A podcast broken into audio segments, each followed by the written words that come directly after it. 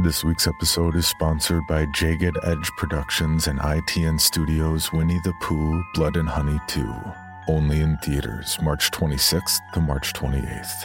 The suspenseful and thrilling sequel to last year's immense hit Winnie the Pooh Blood and Honey amplifies the gore factor with 10 times the number of kills to put fans both new and old at the edge of their seats.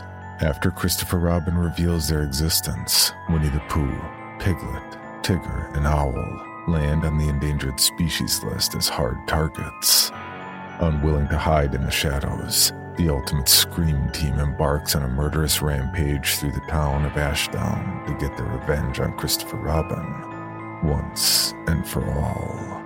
So don't miss out and mark your calendars to catch the limited engagement of Winnie the Pooh Blood and Honey 2, only in theaters March 26th to March 28th. Tickets are available now. You've worked hard for what you have your money, your assets, your 401k, and home. Isn't it all worth protecting? Nearly one in four consumers have been a victim of identity theft. Lifelock Ultimate Plus helps protect your finances with up to $3 million in reimbursement. LifeLock alerts you to identity threats you might miss, and if your identity is stolen, your dedicated U.S.-based restoration specialist will work to fix it. Let LifeLock help protect what you've worked so hard for. Save 25% off your first year on LifeLock Ultimate Plus at lifeLock.com/slash-aware. Terms apply. Welcome to the Bloody Disgusting Network. No.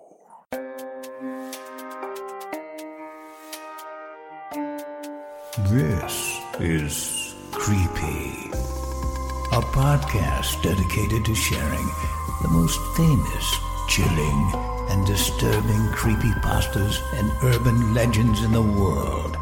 Whether these stories truly happened or are simply fabrications is for you to decide. These stories may contain graphic depictions of violence and explicit language.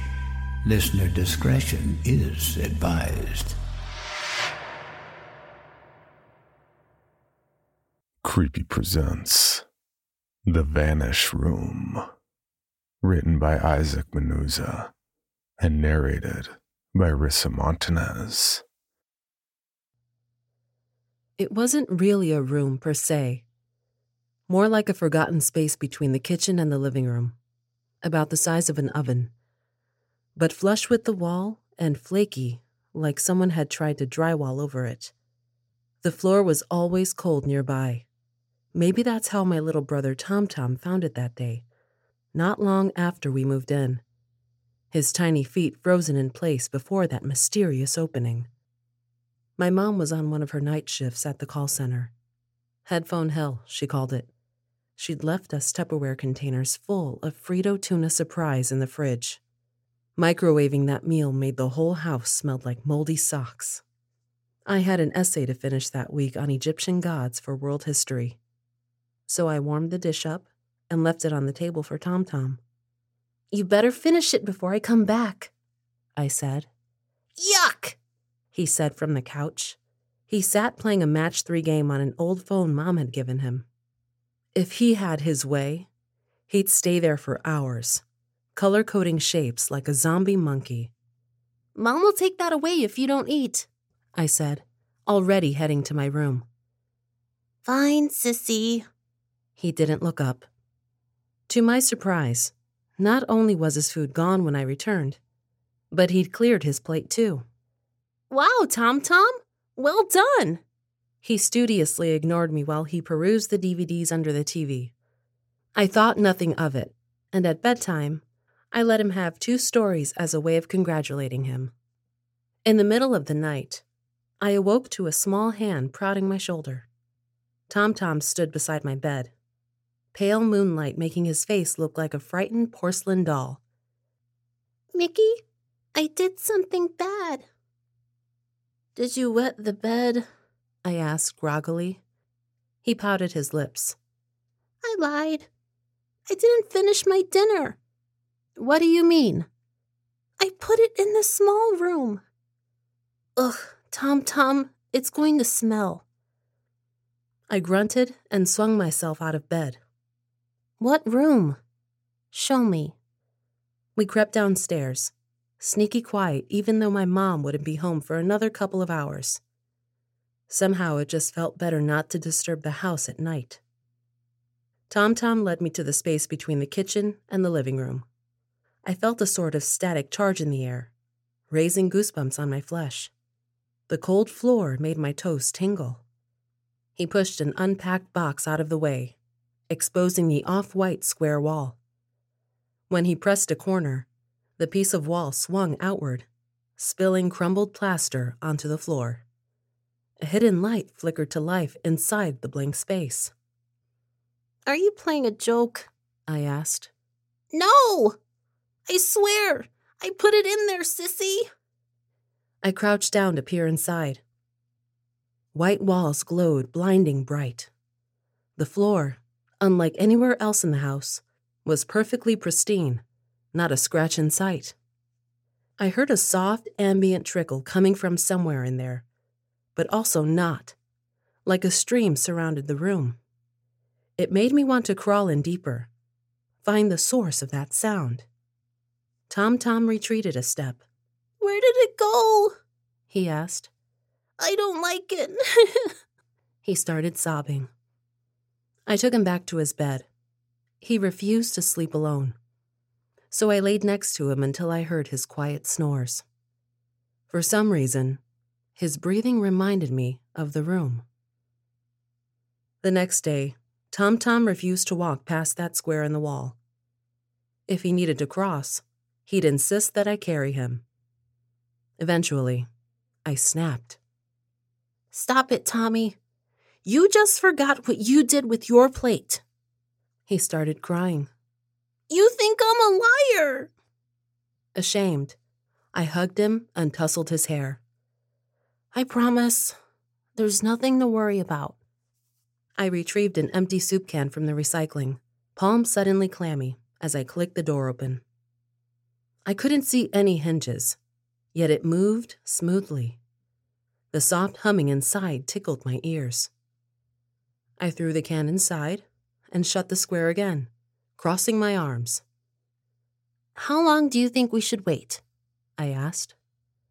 He shrugged and tugged at his shorts. I realized they were already too small for him, that Mom was going to need to buy him another set of clothes soon. Sometimes, I wished I'd been born a boy so I could hand him down some of mine. How about now? I asked, finally. Tom Tom nodded shyly. When the door opened and the light switched on, the can was gone.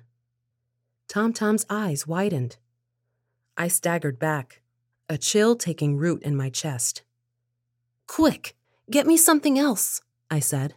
He ran off and came back with an Elmo DVD, one he hadn't watched for a couple of years. I tossed it in, closed the hatch. The light clicked off. I put my ear next to the wall. It sounded like the water was rushing faster now, careening downward, below our feet. I opened it again. Bright light, blank white walls, bare wood floor. Tom Tom started crying again. I want my movie back, he said. After that, I began to experiment. When Tom Tom wasn't paying attention, I'd grab something expendable used tissue, brownish grapes, a lone sock without a match, and shut it in the vanish room. They all disappeared, no matter how long or how briefly I left them in there. I'd sit cross legged in front of the space, door thrown open, and listen to its song. When my mom was home, I tried to show it to her, but she only smiled a tired smile and told me she was going upstairs to take a nap. Tom Tom's complaints piled up. I burned the mac and cheese. I wouldn't play with him. It was past his bedtime and he wanted to sleep. His whining grated on my nerves. I couldn't concentrate. The more I sat there, the more annoyed I became with his endless moaning with the beeps and chirps of his game, with the stacks of unfinished homework that accumulated in my backpack. I thought maybe, just maybe, if the house could be silent, I might be able to hear what happened behind the door. To figure out what exactly snuck in through the darkness to consume the offerings I placed there. After this had gone on for about a week, I'd had enough. Tom Tom sat on the couch playing his game. The characters on the phone yelped with glee and encouraged him to keep up, to keep matching lines of colored gems or whatever. Their shrill voices burrowed into my head. There you go! Another one gone! The room yawned open as I quietly contemplated what to drop in there next. Turn it down, Tommy, I said. He kept jabbing at the phone. Nice one! Tommy, turn the volume down, I growled. I could barely hear it. Wow! Amazing! For a brief moment, I considered shutting myself inside the room to find some peace. Instead, I stood up, walked over to the couch, and yanked the phone from his hands. Mickey! No! He sprung from the couch and came running towards me. I lobbed the phone into the room and nudged the door with my hip, not realizing just how fast Tom Tom was moving. He slid under my arm and careened inside, chasing his beloved device. It happened too fast. The door clicked shut behind him. He screamed. Water rushed. His scream cut off. I pressed frantically on the square, but it wouldn't budge. Tommy? I slammed my fist against the wall. After a moment, the door popped open on its own with a soft whoosh, like a sigh of satisfaction. White walls, bare floor, bright light, and nothing else. The cops didn't believe me. They stood in the kitchen with their clipboards and their scowls and their wrinkled uniforms and listened to my story, eyes pinched incredulously. They whispered to one another and took scribbly notes. My mother didn't believe me. She shook me by my shoulders and wailed and clawed her face. She hugged one of the cops and cried into his shoulder, leaving me to sulk against the counter. I tried to show them. I put another soup can in the room, but when I opened the door, the can remained there, empty and defiant.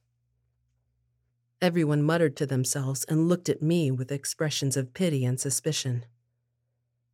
The police told my mom they saw situations like this all the time. That Tom Tom would come back when he got too tired or too hungry to stay away. We didn't have a funeral. Mom and I put up flyers of Tom Tom's grinning face around the neighborhood. Her staying always ahead of me and never saying a word. Which was somehow worse than if she had just told me she blamed me. That I was a shitty sister. That she wished I'd leave, too. My mom took extra shifts and started spending nights at Chum's bar in town, coming home late, slamming cabinets, muttering to herself. If I was still awake, I'd wait for her to slouch into her bedroom. Then I'd slither downstairs for a snack or to grab a glass of water, stepping quickly past that square in the wall. One night, long after dark, I came down to find the door open. A rectangle of light spilled out onto the floor of the kitchen. I rushed forward and kicked it shut, throwing everything into shadow. My socks felt wet and soggy, as though I'd stepped in a puddle of some kind. I fumbled for the light switch. The walls pulsed with the sound of running water, turning my blood to ice. I fled upstairs, jumped into my bed, and flipped on the tiny pink lamp on my nightstand, listening to the creaks and groans of the house. I fell asleep with the sheets pulled over my head. Mickey? I shot awake at the sound of my brother's voice. It echoed in my head, fuzzy. I thought it must have been a dream. Mickey? I don't feel so good. Just beyond the hazy lamplight, I spotted a small figure at the foot of my bed, staring at me. Tom Tom? I couldn't make out his features, but his eyes glittered. They looked bulbous, like they were being squeezed out of his head, each staring in opposite directions. He looked lumpy, too, as though he'd put on fat in odd places. Tom Tom, oh my god, come here! I put out my arms, but he didn't move. Throwing the sweaty linens off me, I stood in the light and waved him forward. He stepped back. With how dark it was, it looked more like he was gliding. Mickey, I need a hug. I noticed his voice sounded slurred and croaky.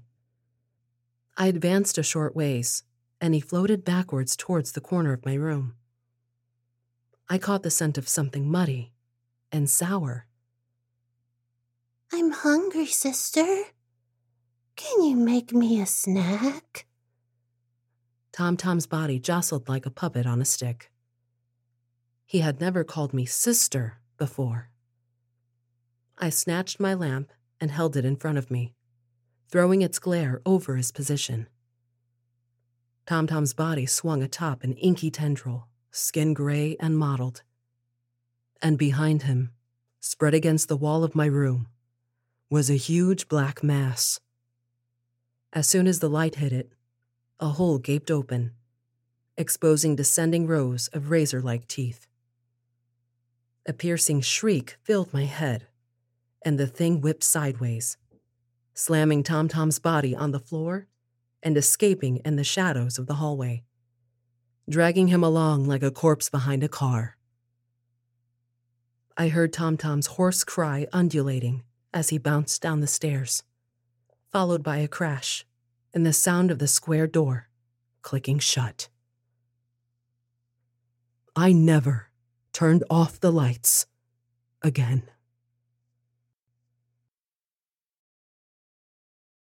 Hello, Bill Band here from the All 80s Movies podcast to tell you about Factor Meals. Eating better is easy with Factor's delicious, ready to eat meals. Every fresh, never frozen meal is chef crafted, dietitian approved, and ready to go in just two minutes. You'll have over 35 different options to choose from every week, including Calorie Smart, Protein Plus, and Keto. Also, there are more than 60 add ons to help you stay fueled up and feeling good all day long. Get as much or as little as you need by choosing your meals every week. Plus, you can pause or reschedule your deliveries anytime. We've done the math. Factor is less expensive than takeout, and every meal is dietitian approved to be nutritious and delicious. What are you waiting for? Get started today and get after your goals. Head to factormeals.com slash 80smovies50 and use code 80smovies50 to get 50% off. That's code 80smovies50 at factormeals.com slash 80smovies50 to get your 50% off today. Pulling up to Mickey D's just for drinks? Oh yeah, that's me. Nothing extra, just perfection and a straw. Coming in hot for the coldest cups on the block. Because there are drinks. Then there are drinks from McDonald's. Mix things up with any size lemonade or sweet tea for $1.49. Perfect with our classic fries. Price and participation may vary, cannot be combined with any other offer. Ba da ba ba ba. Creepy presents. I was involved in a top secret experiment that was leaked onto the internet. Written by Anonymous for safety reasons and narrated by Megan McDuffee. About six years ago, I was a doctor at a rundown hospital. I made a minor indiscretion at the hospital, which cost me my job and nearly my medical license. This was not the end to my career that I had hoped for, especially after racking up a huge debt at med school. Shortly after this incident, by some stroke of I don't know what, I was approached to be part of an experimental project. They were looking for qualified doctors, offering a lot of money and not a lot of information.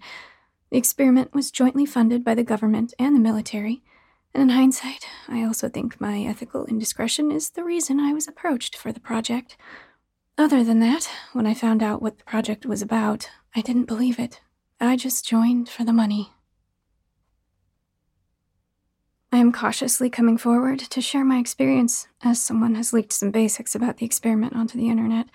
www.thefairyringexperiment.com if you're interested in reading it. You may have heard of an old story called the Philadelphia Experiment from the 1940s about a Navy destroyer escort ship, the USS Eldridge. It has many conspiracies surrounding it, and even a movie to fuel the mystery of the event. If you have not heard of the Philadelphia experiment, I will explain the legend and the official explanation to you. It will give you a background into the project I took part in, which was nicknamed the Fairy Ring Experiment. I took a heap of the official sounding information from the information that was put on the internet. I don't know how this stuff gets there. It was all supposed to be top secret. I guess WikiLeaks or hackers have a lot to answer for. All I can tell you is what I experienced. Here is the background info I mentioned before. In 1943, the USS Eldridge and another ship in Philadelphia were carrying classified experimental devices designed to scramble the magnetic sea mines. This gave birth to a theory that they were testing some kind of cloaking device. Upon testing, it is alleged that the USS Eldridge vanished from its dock and was seen in a naval shipping yard in Virginia before returning to Philadelphia. Witnesses to the event claimed they saw a green glow from around the ship this was officially explained as the effects of an electrical storm, or the phenomenon known as St. Elmo's fire. This occurs when there is a gap in electrical charges in the atmosphere. Sailors have apparently witnessed this fire for millennia. Coupled with the rumors that the ships had huge electromagnetic devices on board, this explanation could, at a stretch, be plausible if we had the weather data from that time. The final thing that you need to know is that it was reported that many of the crew of the USS Eldridge were affected by the testing of the secret device. Many allegedly went mad or died of a mystery illness after the event. Okay, hopefully that bit of plagiarized background will help you understand some part of what I was involved in. I was employed to take part in the Jessup's Unified Field Test. It started in 2017, and everyone that worked there nicknamed it the Fairy Ring Experiment. I'm not a scientist, so my knowledge of how the technology worked and its effects is limited. I dealt with the staff and volunteers in the project. I was brought into the project just before human testing started, and a number of staff left, were removed, or died as part of the project as it progressed. We signed some kind of secrecy agreement with the government and the military. At the time, I didn't know what this meant for the longevity of my life after the project. I still don't. But hey, moving on. It's on the internet now, so I'm feeling a bit safer. From what I understand, the full documentation from the Philadelphia experiment was refined over the years. In the fairy ring experiment, the old data was used to continue the work, but on a more advanced level. Here is my attempt at some of the science I can remember. A ring of mushroom shaped objects made of materials known as metamaterials were built, and a specific frequency was passed around the ring, making an electromagnetic field. The area of the field was directed into the center of the ring. I was told that the current to the mushrooms, which stood only about two feet high, was randomized, creating a constant fluctuation in the field or a non uniform field. There was something about the Earth having a magnetic field, and that was also important to the workings of the fairy ring. Let's move on. All that technical stuff is a bit sketchy in my mind. Initially, it was pretty dull just setting up medical equipment and surgery rooms until the project kicked off officially. On the final day of testing, before the volunteers arrived, we were all invited to see the fairy ring in action. Everyone crowded into the military personnel's recreational area, where a large projection screen had been set up on one wall. The screen showed the ring of metamaterial mushrooms in a room lined with iron. It had been told it was meters thick, and the only way in was through a sealed iron hatch in one of the walls that had to be mechanically moved as it was so heavy.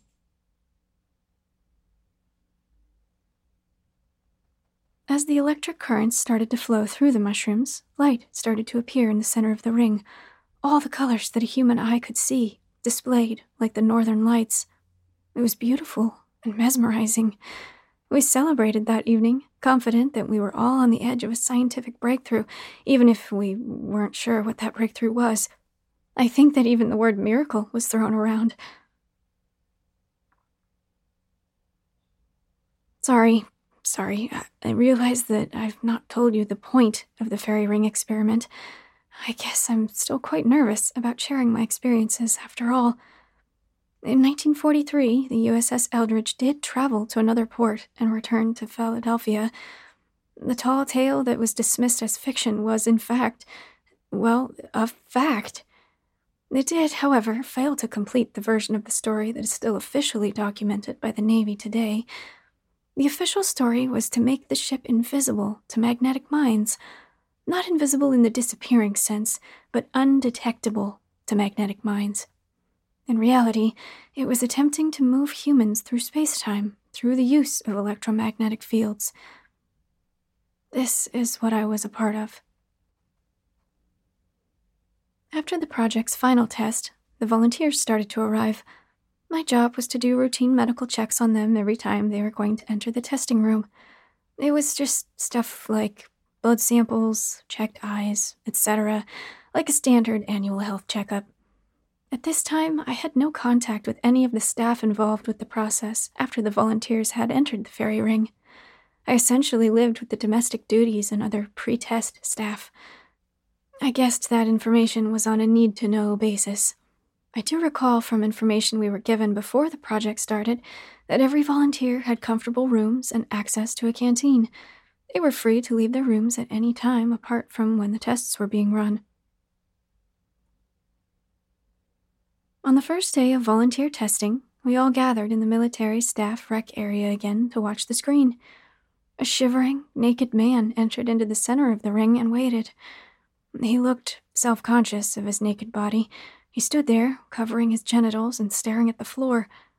As the electromagnets started up and the lights began to appear, his head snapped up and you could see fear in his eyes. I thought this was quite understandable at the time. He was stepping into an unknown situation. As the lights swelled around him, his body tensed, and he threw his arms behind him with his back arched. I could see he was screaming, his mouth twisted wide and his chest heaving. And then he wasn't there anymore just for maybe a second or two, and then he returned in exactly the same position. The machine started to wind down, and you could see his body relax, and he curled up in a ball on the floor. There was absolute stunned silence in the rec area until someone started clapping.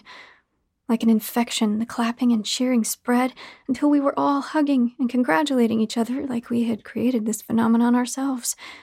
As I was leaving the room, I felt ecstatic, not really knowing exactly why or if I had actually seen a man disappear before my very eyes.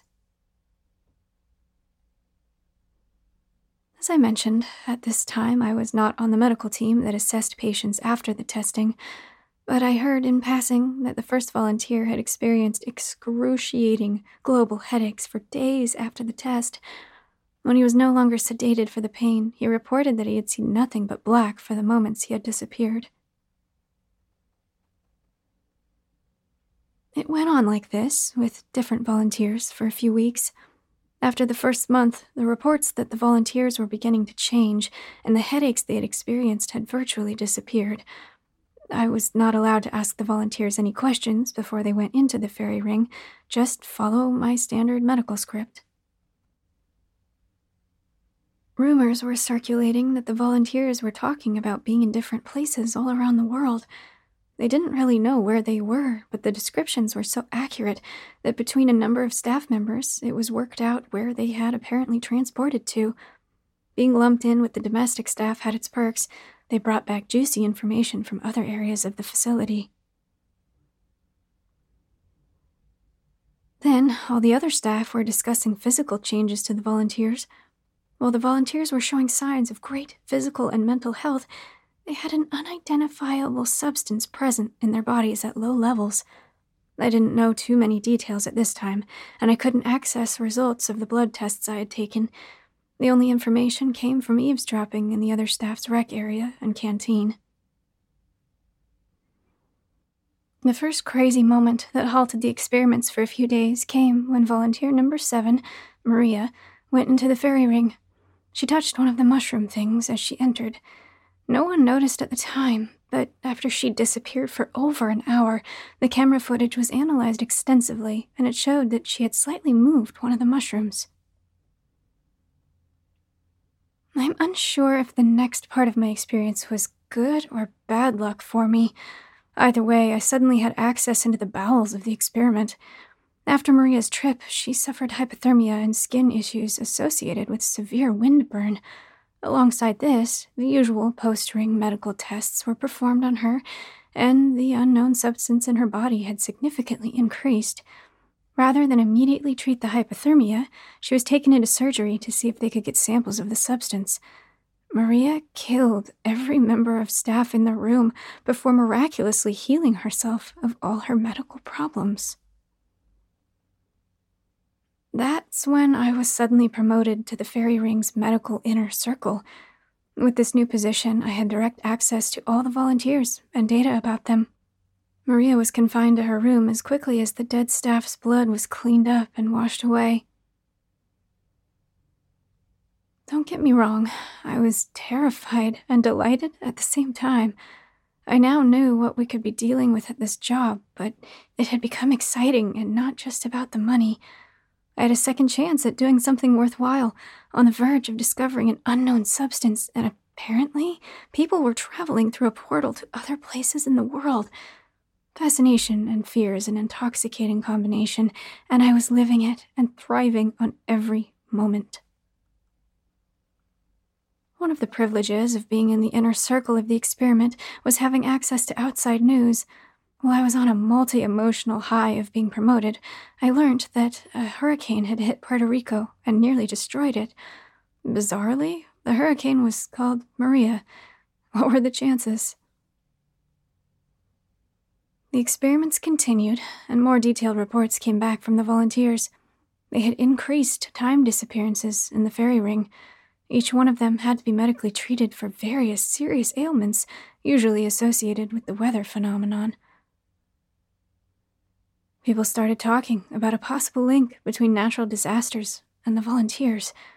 I had not seen the correlation initially, but someone had.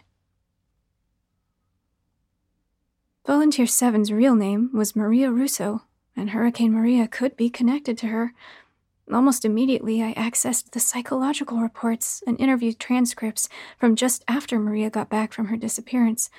She talked about feeling the power of the wind and water and how it filled her. She played with them and felt as one with them. It sounded like a child telling a make believe story, but I had the hindsight or bias of Hurricane Maria, even though her psych evaluation happened a few hours before the hurricane hit. Incidentally, the name of the hurricane was purely coincidental and not connected to Volunteer 7 at all. Eventually, some of the higher up officials took notice of the connections that people were reporting. It was confirmed that five further major weather or natural events had happened in correlation to the volunteers being tested in the fairy ring. Some of them are documented on the website. I do remember thinking at the time that at this point we were no longer in control and we were being used by the volunteers, or whatever that unknown substance inside them was. Okay, sorry again. I need to backtrack a little. So many intentionally suppressed memories keep coming back. The link between the natural disasters and our volunteers took a few months to confirm.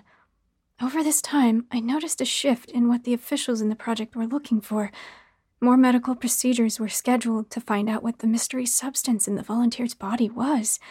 Each one led to more deaths or severe injury of medical personnel, Maria had completely healed herself after her attempted operation, and all the other volunteers did the same. At the same time as all this was happening, Maria was disappearing from her room for hours at a time. She was locked in her room with an armed guard outside each time. I was getting increasingly worried and frightened, as were most of the remaining medical staff. As the number of qualified staff dwindled, I eventually ended up on the team trying to find out what the mystery substance was. As you can imagine, my mind nearly unraveled completely when I got the order. I didn't think I could quit. In fact, I knew I couldn't. All the excitement of being part of a groundbreaking secret experiment had left me. I felt like we were shells of people, just following orders. I guess this is how the volunteers felt when they first got to the facility. The next day, I had to try to extract some of the substance from Maria's body. She was showing over 90% change in her physical internal form, yet looked the same on the outside. I smiled and greeted her when she arrived at my room, hoping my fear didn't show. We chatted about the procedure. I was struck off as a doctor, but I always prided myself on my bedside manner. Anyway, I, I don't know what helped me that day, but if I believed in any kind of higher power, I would have thanked them a million times. Maria wanted an exchange. In return for a consensually given sample of the substance, she wanted to go back into the fairy ring. I didn't have the authority to agree to that, so I called in one of the officials. To my relief, the exchange was agreed. Maria disappeared for three days and then returned to her room, not the ring. The next week was a bit of a blur. With the fear of the unknown and, well, let's be honest, death still coursing through all the staff on a daily basis, the finger that Maria donated was dissected analyzed in every known way possible, the substance could not be identified. The threads of my sanity were blowing in the breeze. I think other people were the same, but we were too afraid to talk. There were stories of an interdimensional portal being opened, and our volunteers were no longer human. I honestly didn't know what was going on. I didn't know anything more until recently, when that report was leaked. The little information I had at the time was that the people running the project had wanted to use the new substance for something. Weapons, probably, knowing the government and the other agencies involved. The volunteers were disappearing at will, without the fairy ring, and all the controlled aspects of the project stopped. After that one week of chaos, we were suddenly told it was over, and we would be paid upon leaving the facility. We left without question, and we left quickly. I had initially been there for the money, but I got so much more. I lived with paranoia, intense fear, and a feeling in my stomach that I had been part of something terrible with lasting repercussions. For more information on this podcast, including how to submit your own story for consideration, please visit creepypod.com. You can also follow us at CreepyPod on social media and YouTube. All stories told on this podcast are done so through Creative Commons Share Alike licensing or with written consent from the authors. No portion of this podcast may be rebroadcast or otherwise distributed without the express written consent of the Creepy Podcast production team and the story's author.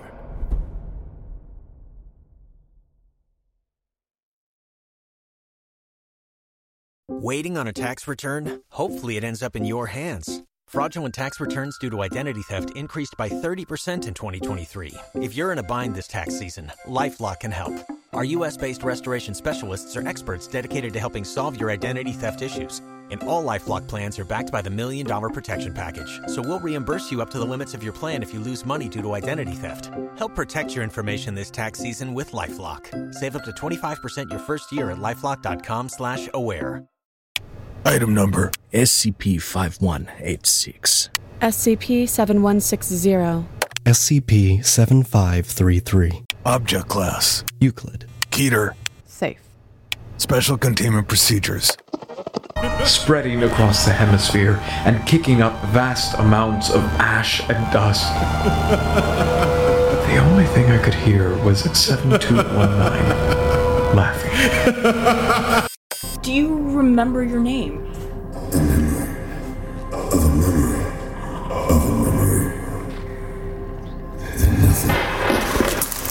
Heartland Counseling. Appointment update. I feel them again. Heartland Counseling. Appointment update. They're in my ears! Heartland Counseling. Appointment update. Nobody understands! SCP Archives is a weekly fiction podcast. Each episode, we dive into the strange, the unknown, and the. Find us on Apple Podcasts, Spotify, or at scparchives.com.